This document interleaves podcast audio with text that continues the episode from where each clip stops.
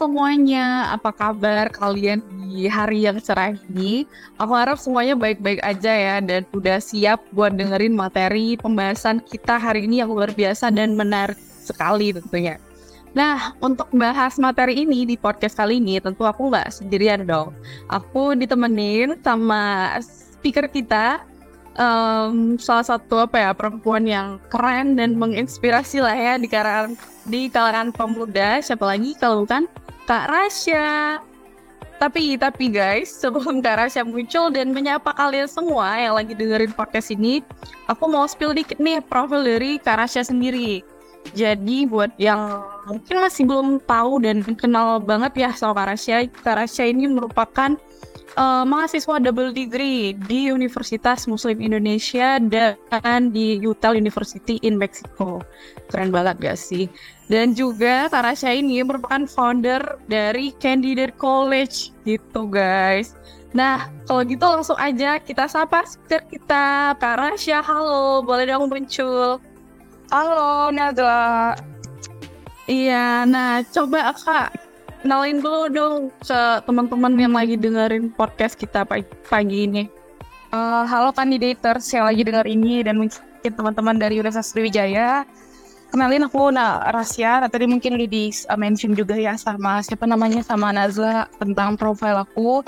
Salam kenal teman-teman semua, seru banget. Hari ini kita akan ngebahas tentang SDGs 4 di podcast ini. Enjoy untuk ngedengerin podcast kita ya teman-teman semua. Thank you, aku balikin ke Nazla lagi. Oke, okay. karena tadi Kak Rasya udah nyapa teman-teman semua, mungkin langsung aja nih aku buka. So guys, welcome to podcast collaboration Isaac in Unsri bersama Candidate College dengan tema Empowering Youth as New Generation of Leader to the Progress on SDG 4 gitu. Nah, sebelum itu aku mau kenalan dulu nih, karena tadi aku belum kenalan ya. Halo semuanya, aku Nazla. Di sini aku sebagai moderator di podcast pada pagi hari ini dan aku bakal nemenin kalian selama 20-30 menit ke depan mungkin. Dan di sini kita bakal seru-seruan bareng dan enjoy bareng ya guys. Uh, aku juga mau ngucapin terima kasih banyak nih buat Karasya yang udah nyempetin waktunya buat sharing-sharing di sini sebagai speaker kita di tengah kepadatan jadwalnya gitu. Oke, langsung aja. Karena tadi aku udah mention ya uh, tema kita itu empowering youth as new generation of leader to the progress on SDG 4 gitu ya. Di mana top ini tuh align banget sama posisi Karasya sekarang nih yang merupakan seorang founder atau leader dari uh, organisasi Candidate College gitu. Di mana Candidate College sendiri adalah organisasi uh, platform pendidikan gitu ya yang berfungsi memfasilitasi mahasiswa Indonesia dalam dan luar negeri untuk mencapai sistem pendidikan yang berkualitas. Gimana nih Kak Rasya, udah siap ya? Halo Nazla, siap dong. Oke. Okay. Let's go. Nah, di sini aku mau wakilin teman-teman yang lagi dengerin podcast ini, mau nanya beberapa hal nih ke Kak Rasya. Karena tema kita ini tentang apa ya? Tentang generasi muda yang uh, menjadi pemimpin dalam mencapai kemajuan SDG 4 gitu ya, yaitu quality education di mana kita tahu bahwa edukasi itu merupakan hal yang penting banget gak sih untuk didapatkan dan dirasakan oleh semua kalangan, terutama uh, oleh para pemuda. Tuh. Tapi sebelum kita bahas lebih lanjut tentang edukasi, menurut Karasya sendiri penting gak sih bagi para pemuda untuk bisa mengimplementasikan peran sebagai pemimpin? Karena yang kita tahu sekarang itu banyak banget gak sih pemuda itu yang apa-apa belum mulai udah insecure duluan kayak aku nggak bisa nih aku nggak bisa aku nggak punya skill ini gitu padahal kan mereka sendiri tuh udah punya gitu loh jiwa pemimpin menurut Karasya gimana? Oke, okay, thank you for the question ya Nazla. Ini pertanyaan yang bagus banget sih. Oh, to be honest, kalau menurut aku pribadi, apakah peran uh, per, peran menjadi seorang pemimpin untuk anak-anak generasi muda itu penting banget apa enggak gitu. FYI, uh, aku juga mungkin bisa dibilang salah satu generasi muda ya karena aku kelahiran tahun 2003 teman-teman kebetulan.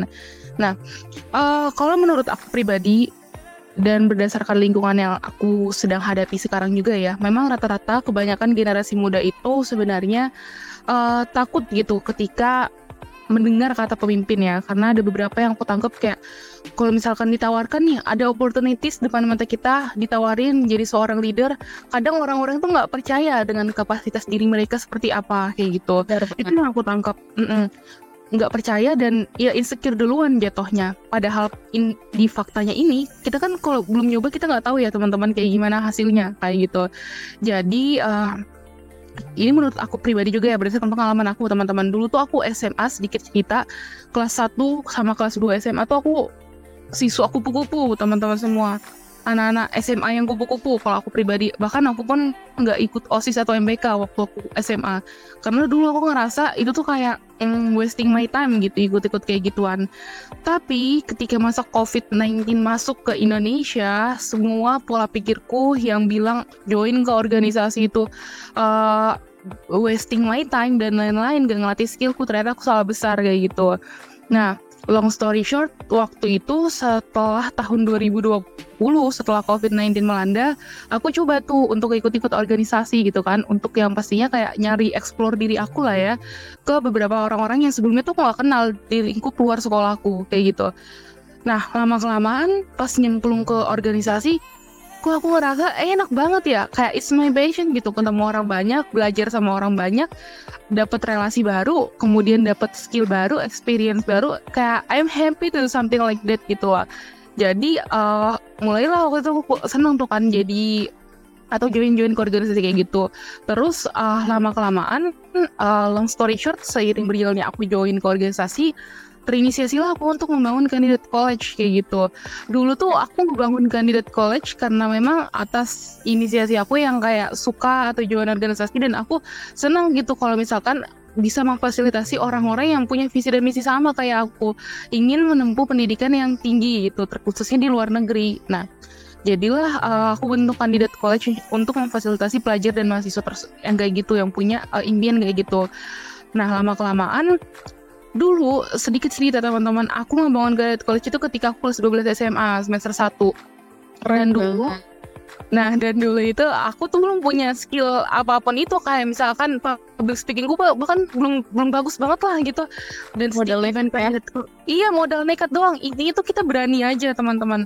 Nah ini aku ceritain ya ketika aku jadi leader gitu ya atau enggak jadi founder kandidat college apa aja yang aku dapetin. Yang pertama teman-teman semua dua bulan tiga bulan aku ngebangun kandidat college itu kan ada event yang kita selalu laksanakan dan itu aku masih handle-nya masih sendiri gitu loh. Dan jadi kalau ada event pun aku yang jadi moderator sama MC biasanya kayak gitu. Nah dulu aku ngerasa kan uh, kayaknya uh, apa namanya kalau misalkan aku ngebangun kandidat college ini yang pastinya aku punya skill harus punya skill public speaking yang bagus. Sedangkan dulu aku nyadar banget tuh event pertama event kedua dia dengan kadet kelas foto tuh skillku tuh gak ada orang modal nekat doang gitu loh. Jadi waktu itu aku modal berani aja aku percaya diri bahwasannya kalau misalkan aku nggak nyoba aku nggak tahu. Nah dari situlah terbentuk sering mengadakan event akhirnya public speakingku mulai terbiasa. Jadi ketika aku udah ngomong di zoom itu atau ngomong di depan umum sampai sekarang pun aku merasain banget benefitnya. Mungkin orang-orang uh, di luar sana kadang kalau misalkan ngomong di depan publik masih kayak aduh gemeter deg-degan kayak gini. Tapi alhamdulillah karena aku udah uh, banyak jam terbang yang aku latih di kandidat college akhirnya ketika aku udah ngomong di depan publik udah gak ada lagi tuh rasa grogi atau rasa deg-degan keringat dingin kayak gitu. Karena memang intinya modal nekat yang kita punya itu ya positif aja itu bisa membantu kita gitu loh. Kayak gitu sih. Kemudian oh. juga uh, membahas tentang strukturisasi juga. Itu penting banget seorang leader untuk bisa apa namanya punya skill-skill kayak gitu. Intinya adalah jangan takut dan kita harus berani nyoba. Karena kalau nggak sekarang kapan lagi? Kayak gitu. Terus si Nazla semoga terjawab ya. Oke terjawab banget. Tuh dengerin tuh teman-teman. Jadi intinya tuh kita tuh ya modal nekat dulu aja dan percaya diri sih ya yang pasti gitu.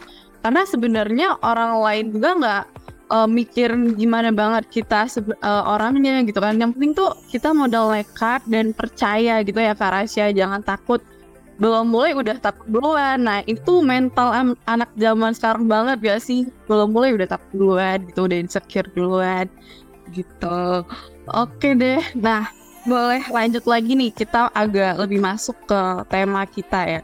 Yaitu tentang SDG uh, 4 gitu di mana itu tentang quality education. Menurut Kak Rasya, uh, pendapat Kakak tentang SDG 4 ini gimana dan seberapa penting sih untuk bisa kita capai gitu? Boleh di-share ke teman-teman semuanya. Oke. Okay. SDGs 4 ya. Jadi uh, SDGs 4 ini kan tentang quality education ya teman-teman semua yang di mana itu artinya uh, dunia ini punya achieve atau ada yang mau di-achieve untuk perkembangan dunia kita ke depannya untuk generasi muda ke depannya dan di mana di point 4 ini berfokus di kualitas pendidikan gitu. Nah, tadi uh, yang ditanyain Nazla peran penting ya, peran penting generasi muda di SDGs 4 itu seperti apa benar? Uh, iya, maksud aku nanya seberapa penting sih untuk bisa kita capai gitu SDG 4 ini. Oke. Okay. Uh, pendidikan itu sebenarnya nomor satu teman-teman semua ya untuk generasi muda kalau menurutku. Di samping ini ya, uh, di samping Tuhan dan di samping orang tua, ya itu kan nggak bisa disamakan gitu topiknya. Nah, untuk uh, mencapai future goals kita atau masa depan yang ingin kita capai ke depannya, peran pendidikan itu nomor satu, teman-teman semua. Ingat, pendidikan nomor satu. Kenapa? Dengan kita mempunyai uh, atau kita menempuh pendidikan yang tinggi gitu, kita bisa tanpa teman-teman semua sadarin, kita tuh bisa untuk uh, mempunyai apa yang sebelumnya kita belum bisa dapatkan kayak gitu. Nah, biasanya aku ngelihat generasi muda ini uh, sudah mendapatkan nih pendidikan yang layak atau yang berkualitas kayak gitu. Tapi di sini uh, beberapa orang yang aku lihat itu masih bisa kurang nangkep apa sih role pendidikan yang sebenarnya kayak gitu. Jadi uh, untuk uh, para generasi muda di luar sana manfaatkanlah pendidikan yang sedang kita dapatkan kayak gitu. Karena kita nggak tahu apa yang kita pelajarin sekarang itu tuh bisa berarti untuk orang-orang ke depannya kayak gitu loh. Langkah kecil yang kita lakukan sekarang itu tuh bisa berarti untuk banyak orang ke depannya kayak gitu. Dan tanpa kita sadari ketika kita menempuh pendidikan yang bagus yang layak ya percaya deh one day pasti ilmu yang kita udah pelajarin itu kita bisa implementasikan. Dan ketika kita udah implementasikan ilmu yang kita punya kemudian orang-orang pun merasa uh, sangat beruntung atau misalkan sangat apa ya kayak uh, ngerasa kayak very happy bisa kenal dengan kita karena udah udah dengan ilmu yang kita kasih itu membantu banyak orang itu perasaannya itu akan senang banget teman-teman semua. Itu nyata itu fakta kayak gitu. Jadi uh, satu hal yang perlu kita tahu kita tuh harus uh, menempuh pendidikan yang pastinya sesuai dengan passion kita juga ya teman-teman semua. Beberapa kali aku ngelihat orang-orang di luar sana tuh terkadang mereka menempuh pendidikan yang di mana hmm, pendidikannya atau majornya itu kadang nggak sesuai dengan passion mereka atau ada unsur keterpaksaan dari pihak eksternal yang mewajibkan dia mengambil jurusan-jurusan yang mungkin tidak sesuai dengan minat dan bakatnya kayak gitu. Jadi yang perlu kita uh, ketahui di sini adalah janganlah menjadikan suatu pendidikan itu suatu uh, apa ya semacam hambatan untuk kita bisa berkembang gitu. Tapi jadikanlah pendidikan itu uh, hal yang memang harus kita capai yang di mana uh, dengan menempuh pendidikan yang tinggi itu yang bermanfaat bukan cuma diri kita tapi untuk seluruh orang juga untuk banyak orang juga. Kayak gitu. Itu yang harus dipikirin teman-teman. Kayak gitu ya. Uh, jadi terkadang teman-temanku semua di sana di luar sana yang mungkin lagi ngerasa uh, apa ya kayak burnout mungkin dengan mengejar pendidikannya atau apa pun itu ingat kalian para generasi muda kita harus bisa membantu dunia untuk mencapai goals di SDGs 4.0 ini dan percayalah apa yang sedang ditempuh pasti bisa bermanfaat untuk banyak orang kok kayak gitu Terus nih okay. asli cakep banget ya. Nah guys, jadi dengar tuh kata Kak Rasya, pendidikan itu nomor satu loh. Karena bener, aku setuju sih sama Kak Rasya. Kalau misalnya di samping dari orang tua gitu ya, di samping Tuhan, kadang nggak bisa disamain. Karena apa? Pendidikan itu kan kita uh, mencari ilmu ya gak sih? Nah ilmu itu adalah fundamental gitu. Jadi penting banget guys untuk bisa kita dapetin gitu. Dan iya tadi kayak kata Kak Rasya, sebenarnya apa yang kita uh, pelajarin sekarang itu tuh tanpa kalian sadarin ke depannya itu bakal bisa ngebantu orang lain gitu. Jadi guys itu tadi ya uh, tentang pendidikan kalian harus lebih aware gitu sebagai generasi muda bahwa pendidikan itu memang uh, penting banget. Nah, oke. Okay. Lanjut lagi ke pertanyaan selanjutnya nih, Kak Rasya. Menurut Kak Rasya, apa sih challenge yang dihadapi anak muda dalam mengakses quality education? Dan gimana sebenarnya cara yang bisa dilakukan untuk menghadapinya? Karena kan ada beberapa tantangan gitu kan yang kita hadapin. Menurut Kak Rasya tuh gimana? Oke, tantangan yang paling besar dihadapin oleh generasi muda ya Nazla ya yang aku tangkap nih untuk menempuh pendidikan yang berkualitas itu yep. adalah di satu di lingkungan. Yang pertama tuh pengaruh lingkungan. Itu penting banget teman-teman semua.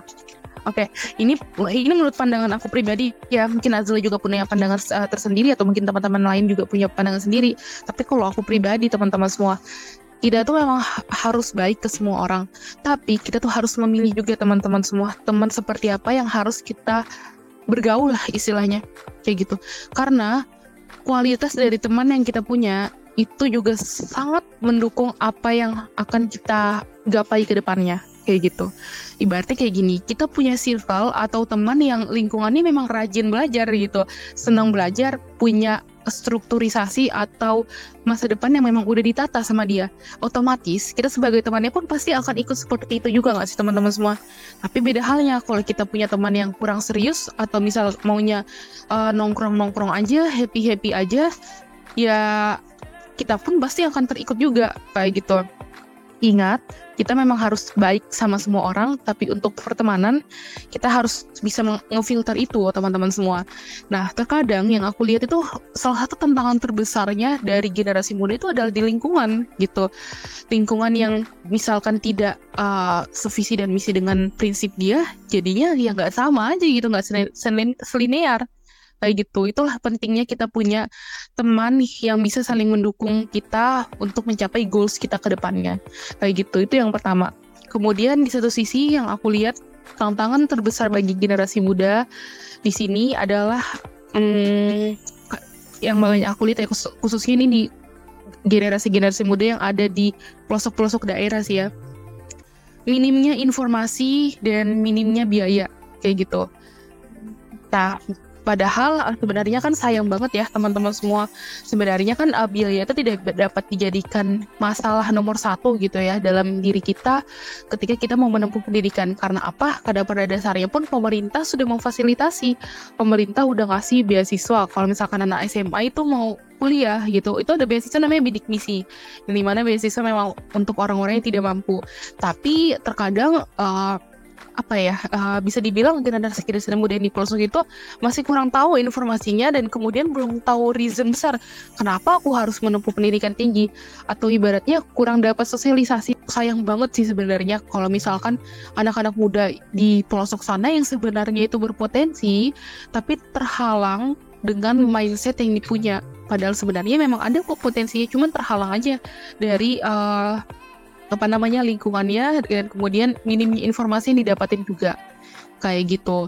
Itu yang kedua dan yang ketiga di sini kadang ya yang mungkin aku rasain juga ya ke ketika aku dulu duduk di bangku SMA bahkan di sampai sampai di bangku perkuliahan pun terkadang aku ngeliat uh, ada beberapa tenaga pendidik yang apa ya yang bisa dibilang itu kurang bisa atau kurang terlatih gitu ya, kurang terlatih dengan baik untuk bisa membantu generasi muda menempuh pendidikannya dengan baik kayak gitu. Tapi ada solusinya nih. Itu pemerintah tuh sebenarnya bisa banget ya ngadain kayak misalkan pelatihan untuk uh, tenaga pendidik atau kayak gimana pun itu karena uh, role dari tenaga pendidik itu kan besar banget ya untuk generasi muda karena biar bagaimanapun kita para generasi muda itu pasti belajar dengan para guru kita, dosen kita, bagaimana cara guru dan dosen kita menyampaikan sesuatu, itulah yang kita akan tangkep ilmunya, itulah yang akan kita implementasikan juga ilmunya ke depannya. Nah, itu yang mungkin menurutku perlu diperbaikin dari sistem pendidikan di Indonesia sih biar uh, apa namanya lebih tercapai lagi poin SDGs 4.0 ini. Kayak gitu Nazla, palingan dari aku. Oke, menjawab banget nih Kak Rasya. Tadi ada tiga poin ya yang udah disebutin sama Kak Rasya dan aku sepemikiran sih dan setuju banget karena memang yang pertama tadi kan karena lingkungan gitu. Emang anak-anak zaman sekarang tuh uh, gimana lingkungan mereka tuh ya itulah mereka sendiri gitu ya. Karena it, lingkungan bener-bener berpengaruh banget deh. Swear. Aku juga pernah ngerasain sih kayak ketika aku di lingkungan yang mungkin agak kurang aware sama pendidikan nilai aku jadi turun gitu. Tapi ketika aku kumpul sama teman-teman yang pada aware sama sama nilai gitu-gitu aku jadi ikut rajin gitu. Terus juga yang tadi minim informasi dan biaya. Emang masyarakat Indonesia tuh gimana ya ngomongnya ya? Om dibilang um, males membaca informasi uh, iya tapi nggak semuanya gitu padahal pemerintah tuh sebenarnya udah memfasilitasi banget kan untuk mereka yang mungkin kekurangan biaya untuk bisa mendapatkan pendidikan yang layak gitu. Tapi memang dari mereka uh, apa ya mindsetnya gitu kayak udahlah kita tuh orang kecil gitu loh punya biaya nggak bisa kita kayak mereka. Padahal kan itu salah besar ya menurut aku itu salah besar gitu. Terus tadi tenaga pendidik yang kurang terlatih ke Arasya mention tadi kan. Memang benar sih aku juga ikut merasakan gitu waktu. Bahkan uh, sampai di kuliah ini mungkin aku masih merasakan gitu ya. Uh, di mana tenaga pendidik itu kayak kurang apa ya kurang aware lah dengan kualitas pendidikan yang mereka berikan. Gitu ya Farah. Saya oke keren banget nih guys jawabannya.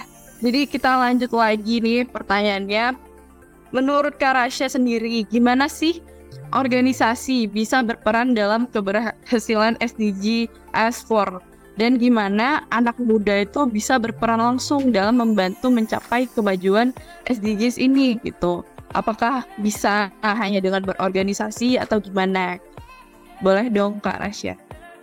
Oke, okay, uh, eh, menurut aku sebenarnya organisasi itu memang punya peran penting ya dalam mencapai SDGs 4.0 dalam artian untuk mendukung program pendidikan, kemudian itu program advokasi atau misalkan program penelitian, peran organisasi itu penting banget untuk mencapai pendidikan yang berkualitas kayak gitu. Nah, uh, gimana mungkin cara para generasi muda di sini bisa turut andil ya dalam uh, apa namanya keterlibatan suatu organisasi kayak gini? Sebenarnya banyak sekali eh, hal-hal uh, yang bisa dimanfaatkan gitu, bagi para uh, generasi muda dengan cara apa?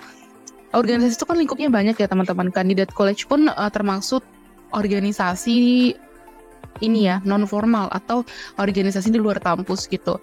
Kemudian sama halnya dengan ISEC, ISEC mungkin organisasi ini ya uh, jatuhnya memang internasional kan ya. Maksud aku dalam setiap provinsi dan setiap provinsi lagi di setiap kampusnya pun ada ISEC kan kayak gitu. Jadi uh, Uh, jadi organisasi kayak ISEC, Candidate College, ini adalah salah satu organisasi juga yang bisa dimanfaatkan untuk mendukung uh, SDGs 4.0 kayak gitu. Nah, uh, gimana sih caranya para anak muda bisa bisa ikut berkontribusi mungkin ya dalam mencapai SDGs 4.0 dengan melalui peran uh, organisasi? Itu tuh bisa teman-teman semua kita sebagai uh, tim organisasi ini aku kan termasuk kandidat college Nazal termasuk uh, Isaac gitu kan ya kita di sini bisa nih uh, membawa anak muda atau generasi muda di luar sana untuk turut andil dalam proses yang apa ya yang bisa dipakai untuk menempuh pendidikan SDGs 4.0 kualitas pendidikan gitu kita bisa memberi mereka kesempatan untuk berpartisipasi dalam pengambilan uh, keputusan misalnya Kemudian itu kita juga bisa uh, mendukung inovasi atau inisiatif yang dipunyain sama generasi muda untuk uh, bisa melakukan yang kita bahas tadi ya di awalnya tentang leadership. Nah itu penting banget juga bagi para pemuda untuk bisa memimpin gitu. Tahu nggak sih teman-teman semua sebenarnya ada pun inovasi-inovasi yang biasanya timbul atau ada itu tuh 80% adalah inisiasi dari para anak-anak muda atau para generasi muda. Generasi muda itu pikirannya masih fresh, teman-teman semua. Dalam artian mereka masih fresh, kemudian mereka juga update dengan tren yang ada. Dan yang aku tangkap intinya di sini adalah uh, untuk mencapai quality education gitu ya.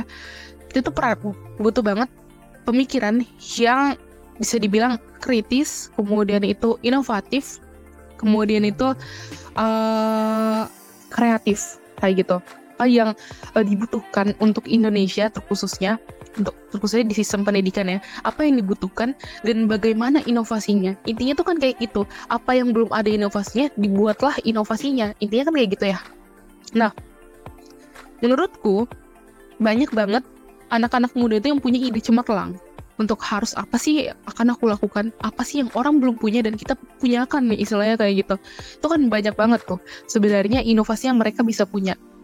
Nah terkadang uh, gimana cara mereka untuk me bisa menginisiasikan program tersebut itu kan terkadang nggak bisa di ini ya nggak bisa dibebaskan kayak gitu. Karena apa? Kurangnya ketersediaan suatu lembaga kayak gitu nah dengan mengikuti suatu organisasi, contoh di kandidat college ataupun di ISEC contohnya, itu kan kita bisa menginisiasikan inovasi yang kita mau butuhkan. Misalkan nih, kamu ya salah satu pendengar uh, podcast ini adalah salah satu misalkan mahasiswa yang ingin mengikuti IISMA misalkan contohnya kayak gitu IISMA ya. International Student Mobility Awards ya kan? Nah kayak gitu. Misalkan teman-teman mau ikut mau ikut itu IISMA Kemudian aku tuh sebenarnya di sini punya inovasi atau program untuk ngebantu orang-orang pejuang IISMA di luar sana untuk uh, ikut turut andil di program yang aku punya. Tapi aku nggak punya tempat untuk bisa menginisiasikan inovasiku. Tapi dengan berjo berjoinnya kamu atau gabungnya kamu di suatu organisasi, itu kan kamu bisa untuk mengimplementasikan inovasi kamu kayak gitu. Dan dengan peran atau inovasi yang kamu punya pun, sekecil apa pun itu, asalkan mungkin belum pernah dilakukan oleh orang lain, itu tanpa kita sadari, itu kita udah membantu SDGs 4.0 kayak gitu. Mungkin itu sih Nazla. Jadi memang besar sekali peran pendidikan ya di kalangan organisasi kemudian di kalangan generasi muda juga. Dan salah satunya mungkin podcast ini. Kita sama-sama di sini aku sama Nazla kita sharing terkait SDGs 4.0 tanpa kita sadari ini juga membantu memelekkan anak anak anak muda di luar sana untuk bisa turut andil dalam menempuh kualitas pendidikan yang lebih tinggi lagi. Kayak gitu sih Nazla. Oke, keren banget jawabannya Pak Rasya. Tuh bener, berarti emang uh, kadang dari kitanya aja sih anak muda yang mikir kejauhan. Kadang gimana ya aku caranya biar bisa bikin impact gitu untuk orang di luar sana. Gimana ya caranya aku bisa mendukung SDGs number 4 ini gitu. Padahal kan uh, hal kecil pun yang kita lakukan itu tuh sebenarnya itu udah berimpact loh. Tapi memang uh, kita aja gitu yang nggak sadar itu dan memang organisasi itu penting banget ya kak. Jadi nih guys siapa yang di sini masih kupu-kupu hayo. Boleh lah ya abis dengerin podcast ini buruan langsung cari organisasi-organisasi yang bisa uh, memfasilitasi kalian gitu untuk menyalurkan inovasi-inovasi yang kalian punya gitu. Keren keren. Nah selanjutnya kita lanjut lagi nih ya Kak Rasya um, boleh dong dari Kak Rasya, kira-kira ada nggak contoh kegiatan yang Kak Rasya lihat gitu, yang dibuat oleh anak muda untuk mensosialisasikan tentang pendidikan yang berkualitas atau kayak semacam gerakan gitu yang mensosialisasikan SDGs 4 ini, ada nggak? Oke, okay, uh, eh, gerakan pemuda ya. Oke. Okay. Thanks for the question ya, uh, Nazla. Jadi uh, seperti yang kita tahu ya, teman-teman semua, pemerintah ini kan nggak ada ini ya di setiap universitas ya di Indonesia khususnya. Ada yang namanya PKM teman-teman mungkin tahu apa itu PKM kan? Pasti program kreativitas mahasiswa ya kan? Lomba di lingkup nasional yang diadakan oleh Menteri Pendidikan kayak gitu. Itu sebenarnya ajang itu kan salah satunya adalah contoh ini ya ajang yang memang dibuat oleh Menteri Pendidikan untuk menciptakan generasi muda yang bisa uh, memimpin kemudian itu bisa berpikir berpikir kritis dan kreatif kayak gitu. Dengan cara menciptakan inovasi yang baru kayak gitu. Aku suka banget sama program pemerintah itu lomba PKM itu ya program kreativitas mahasiswa yang di mana kita bisa melatih skill kita kemudian kemampuan kita untuk berpikir kritis serta uh, inovasi baru yang bisa kita taruh atau sebagai wadah kayak gitu. Karena apa? Karena memang uh, di program ini tuh kita bisa menginisiasikan program kita melalui proposal dan jika di atau disetujui, maka kita dikasih dana oleh pemerintah untuk menjalankan inovasi tersebut kayak gitu. Salah satunya uh, tempat yang bisa aku lihat ya untuk para generasi muda memanfaatkan inovasinya itu di program PKM ini. Aku tuh ngelihat beberapa mahasiswa mahasiswa-mahasiswa di Indonesia terkadang mereka tuh kayak melakukan sosialisasi gitu ya ke beberapa sekolah-sekolah yang ada di pelosok kayak gitu kan ya atau enggak di daerah mereka sendiri.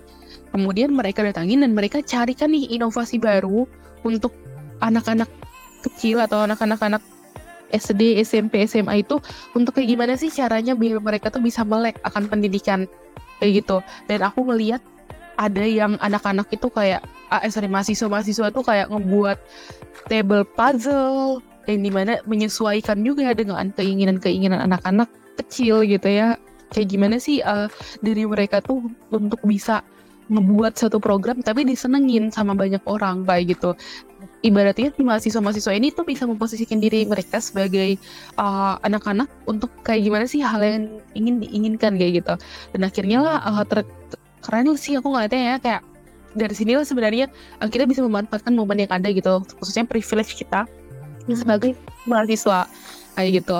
Itu sih salah satu program yang menurut aku bisa di, banget dipakai generasi muda dan mungkin bisa lebih tepatnya oleh mahasiswa ya Nazla ya.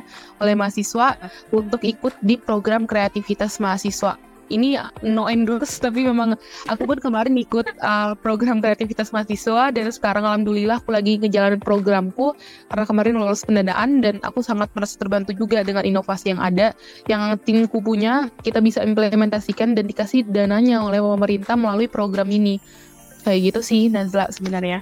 Oke, okay, no endorse ya, betul guys. Jadi dicatat nih guys buat kalian yang mungkin pengen ikutan juga kayak Karasya mungkin boleh deh di kontak Karasyanya ya melalui DM IG nanti kak itu gimana mau ikut programnya boleh lah ya kak boleh gitu. banget ya kak Oke oke, okay. thank you Kak Rasya. Tadi jawabannya udah keren banget. Nah, mungkin ini last question sih. Last question sih. Mungkin aku pengen boleh dong Kak Rasya uh, buat summary gitu dan kasih motivasi nih buat teman-teman yang lagi dengerin podcast ini untuk bisa lebih aware terhadap SDGs 4 gitu. Oke. Okay. Uh, eh, teman-teman semua, kalau bukan kita generasi muda siapa lagi? Dan kalau bukan kita bergerak sekarang mau kapan lagi? Istilahnya kayak gitu life must go on ya teman-teman semua. Kita semua pasti punya tatanan pendidikan yang udah atau tatanan masa depan yang udah kita tata gitu ya dari ketika kita duduk di bangku kuliah atau mungkin teman-teman kandidators di sini ada yang masih SMA kayak gitu. Itu kan kita pasti udah ngebentuk gitu ya guys, ngebentuk suatu tempatnya. Kemudian itu kita juga uh, pilihan dari kita sih sebenarnya.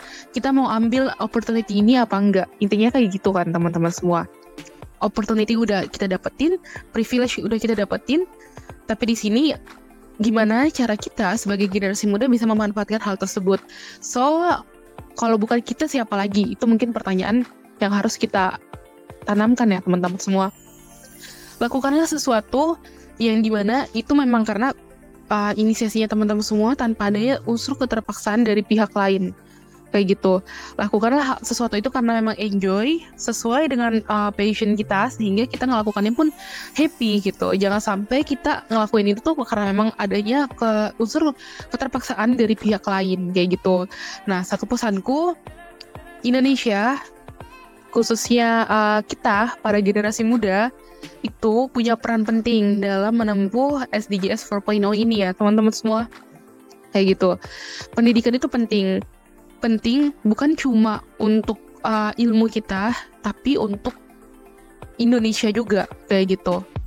Tanpa kita sadari, sedikit apa pun itu, ilmu yang kita cari atau yang kita dapatkan dari, dari kampus kita, kemudian itu mungkin dari organisasi atau dari mana pun itu, tanpa kita sadari teman-teman semua itu pasti bisa berdampak untuk orang lain untuk ke depannya kayak gitu kita sekarang rajin belajar dan alhamdulillah mungkin nanti ke depannya kita punya nilai yang tinggi gitu ya. Otomatis uh, itu bisa kalau misalkan kita memanfaatkan dengan baik pasti kita bisa ini ya teman-teman bisa menebar juga gitu apa yang udah kita dapatkan gitu ke depannya. Misalkan kalian punya uh, apa namanya nilai yang tinggi di kampus kalian tanpa hadi- kalian sadari ketika kalian lulus kuliah kalian mau lanjut S2 pendidikan mau lanjut ke luar negeri teman-teman bisa dapat LPDP begitu dan setelah dapat LPDP pun nanti contohnya ketika teman-teman semua udah selesai menempuh uh, selesai pendidikannya again kita akan kembali untuk Indonesia untuk negara kita kayak gitu. Jadi intinya di sini ketika kita niat ikhlas untuk melakukan sesuatu yang di mana itu memang dam ini ya uh, maunya itu untuk berdampak baik percayalah prosesnya mungkin sulit hasilnya mungkin uh, pahit manis tapi di ujung jalan nanti pasti akan ada golden ways yang akan teman-teman semua dapetin atau jawaban terbaik yang pasti teman-teman semua bakal dapetin ketika kita melakukan itu karena memang kita mau kita ikhlas dan it's my passion kayak gitu. Gitu sih. Jangan lupa untuk selalu mencari lingkungan yang positif, positif ya teman-teman semua karena seperti yang udah kita bahas hari ini lingkungan positif itu sangat menentukan kita ke depannya itu seperti apa. Gitu minta juga banyak-banyak restu dari orang tua kita biar kita direstuin, didoain dan semoga kita juga ngelakuin ini memang sesuai dengan inisiasi kita ya teman-teman semua dan semoga Allah meridoi apa yang kita sedang capai. Paling kayak gitu dari aku. Terima kasih teman-teman semua udah dengerin podcast ini. Semoga membantu ya teman-teman semua. Aku mohon maaf apabila ada salah-salah kata yang kurang berkenan selama sesi podcast ini. Mungkin aku balikin lagi ke Nazla. Thank you. Oke, okay. keren banget. Thank you Kak Rasya. Jadi itu dia ya guys, uh, summary dari Kak Rasya sendiri as a speaker today. Itu. Jadi kalau bukan kita siapa lagi dan kalau bukan sekarang itu kapan lagi. Jadi jangan pernah takut mencoba guys. Mumpung kita ini masih muda gitu, masih berpotensi banget. Karena kita tahu kan, uh, all of us have our own future gitu. Jangan pernah nyanyain hal yang udah ada di depan mata kita karena kita nggak pernah tahu nih apa yang kita lakukan sekarang itu akan berdampak baik apa untuk nantinya gitu. So itu dia sekian podcast dari kami. Thank you Kak Rasya buat sharing-sharingnya hari ini seru banget. Semoga teman-teman yang dengerin podcast ini bisa termotivasi untuk membantu mewujudkan SDG S4 ya dan punya pemikiran yang sama juga dengan Kak Rasya gitu. Thank you ya yang udah dengerin podcast hari ini and see you in another podcast. Bye bye.